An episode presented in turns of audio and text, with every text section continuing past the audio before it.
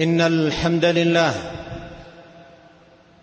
نحمده ونستعينه ونستغفره ونتوب إليه ونعوذ بالله من شرور أنفسنا وسيئات أعمالنا من يهده الله فلا مضل له ومن يضلل فلا هادي له وأشهد أن لا إله إلا الله وحده لا شريك له وأشهد أن محمدا عبده ورسوله.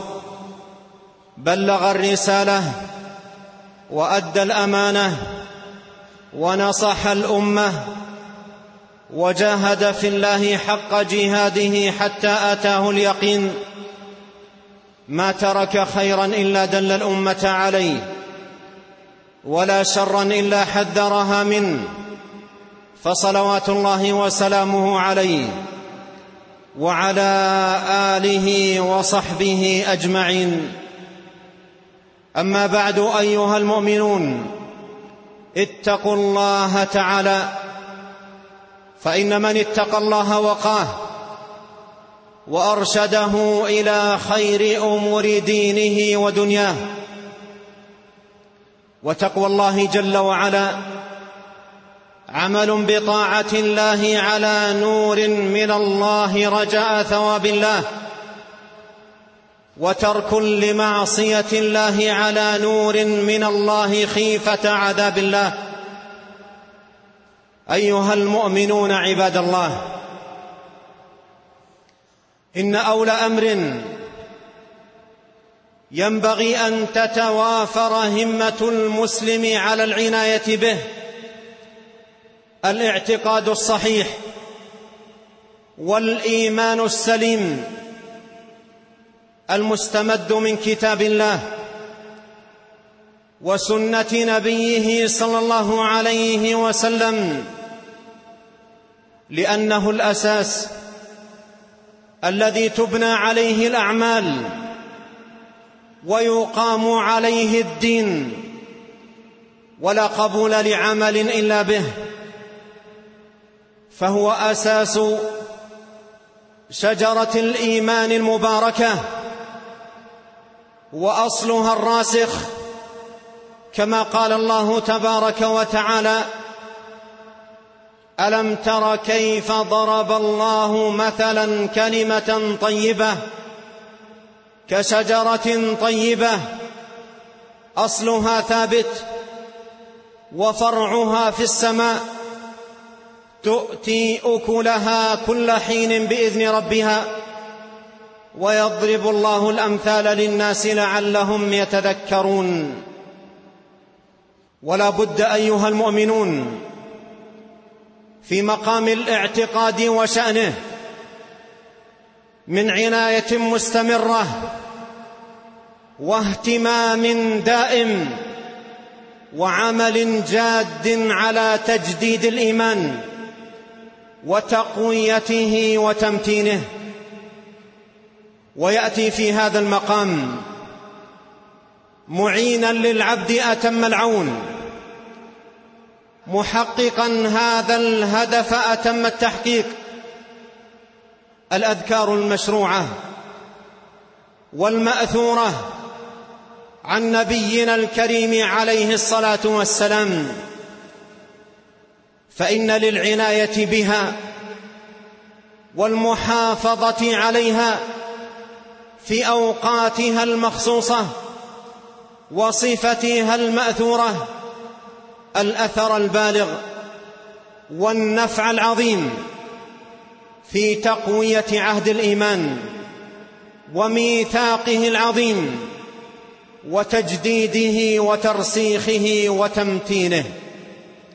ولهذا ينبغي على المسلم أن تعظم عنايته بالأذكار المشروعة بصفتها المأثورة عن النبي صلى الله عليه وسلم معتنيا في الوقت نفسه بفهم معانيها ومعرفة مدلولاتها. وتحقيق مقاصدها وغاياتها. وإليكم أيها المؤمنون مثالا واحدا يجلي لكم هذا الأمر ويبين لكم هذا الأثر ويوضح لكم هذه العائدة الحميدة المباركة. روى البخاري ومسلم. في الصحيحين عن ابن عباس رضي الله عنهما أن النبي صلى الله عليه وسلم إذا قام من الليل يتهجد قال اللهم لك الحمد أنت قيم السماوات والأرض ومن فيهن ولك الحمد أنت نور السماوات والأرض ومن فيهن. ولك الحمد أنت ملك السماوات والأرض ومن فيهن. ولك الحمد أنت الحق ووعدك الحق وقولك الحق ولقاؤك حق والجنة حق والنار حق والنبيون حق ومحمد صلى الله عليه وسلم حق والساعة حق.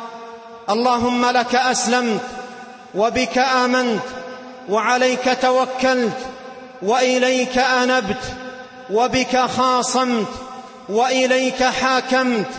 فاغفر لي ما قدمت وما أخرت وما أسررت وما أعلنت. أنت المقدم وأنت المؤخر لا إله إلا أنت ولا حول ولا قوة إلا بك. ألا ما أعظمه من ذكر وما أجله من حديث جامع لأصول الاعتقاد وأمهات الدين يكرره نبينا عليه الصلاة والسلام كل ليلة في سكون الليل وفي جوفه وفي هدأته وسكونه يقف بين يدي ربه مستفتحا صلاته من الليل بهذا الإيمان العظيم والاعتقاد الراسخ. ومع هذا التكرار لهذه الكلمات الجامعات كل ليلة يتجدد الإيمان ويقوى الاعتقاد ويثبت في القلب ويكون راسخا ثابتا قويا متينا. وهذا الحديث أيها المؤمنون مشتمل على اثنتين وعشرين جملة. جمل عظيمات وكلمات بالغات وأصول راسخات وعقيدة قويمة متينة. ما أحوج المسلم أيها المؤمنون عباد الله إلى هذه العناية العظيمة بالعقيدة تجديدا لها وتمكينا وتثبيتا. وتأمل رعاك الله كيف يكون هذا التجديد للاعتقاد في سكون الليل وهدوءه حينما يقوم العبد. صافيا ذهنه متهيئا لهذا المقام العظيم راجيا من الله تبارك وتعالى أن ينال ما يترتب على هذه الكلمات من مقامات علية وأحوال زكية وأفضال عظيمة وعطايا كريمة. وعوائد جمة في الدنيا والآخرة. أيها المؤمنون ألا ما أهنأه من ليل وألذه وأطيبه عندما يقوم المؤمن في جوفه بين يدي ربه تبارك وتعالى مستفتحا بهذه الكلمات العظيمات مجددا ايمانه مقويا عهد اعتقاده مرسخا هذه الأصول العظيمات في قلبه ثم يمضي بعد ذلك راشدا بأداء ما كتب الله تبارك وتعالى ويسر له من صلاة. فيكون لذلك الأثر العظيم والخير العميم والعوائد المباركات على العبد في دنياه وأخراه. أيها المؤمنون ومما يؤكد عليه أهل العلم في هذا المقام أن يكون إتيان العبد بهذه الأذكار الشرعية إتيانا بها في أوقاتها وصفاتها المأثورة وألفاظها الثابتة عن رسول الله صلى الله عليه وسلم مع عناية دقيقة بفهم المعنى وعقل الدلالة وعناية أيضا بتحقيق المقصد وإقامته حتى يكون لها أثرها البالغ عليه. أما إذا كان يقولها ألفاظا لا يعي معناها وكلمات لا يعرف مدلولها فإنها تكون ضعيفة الأثر إن لم تكن عديمة الأثر. أيها المؤمنون عباد الله وفي هذا المقام ينبه المسلمون على أهمية العناية بالأذكار المأثورة عن نبينا عليه الصلاة والسلام لأن الناس في أنحاء كثيرة شغلوا بأدعية مخترعة وأذكار مبتدعة شغلوا بها عن هذه الأذكار العظيمة.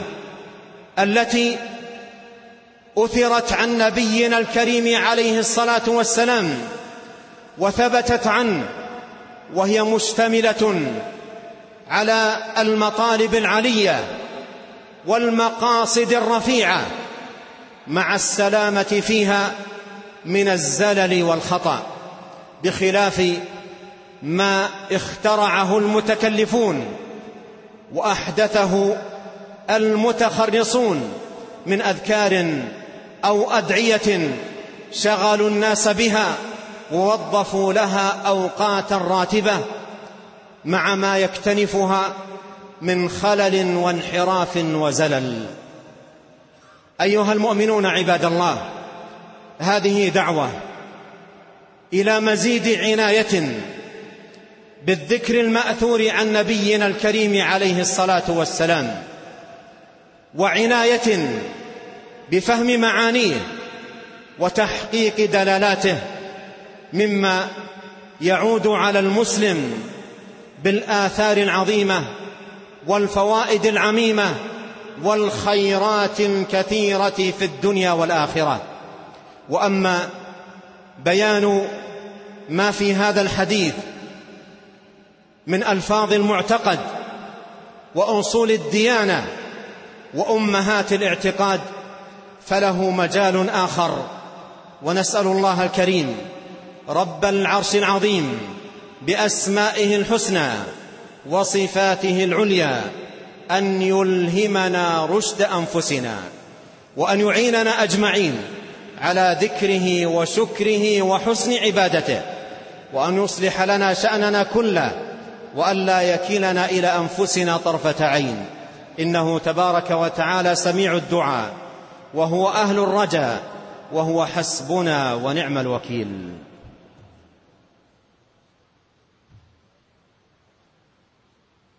الحمد لله حمد الشاكرين وأثني عليه ثناء الذاكرين. لا أحصي ثناء عليه هو كما أثنى على نفسه. أحمده جل وعلا بمحامده التي هو لها أهل وأثني عليه الخير كله وأشهد أن لا إله إلا الله وحده لا شريك له وأشهد أن محمدا عبده ورسوله صلى الله وسلم عليه وعلى آله وصحبه أجمعين. أما بعد أيها المؤمنون عباد الله اتقوا الله تعالى.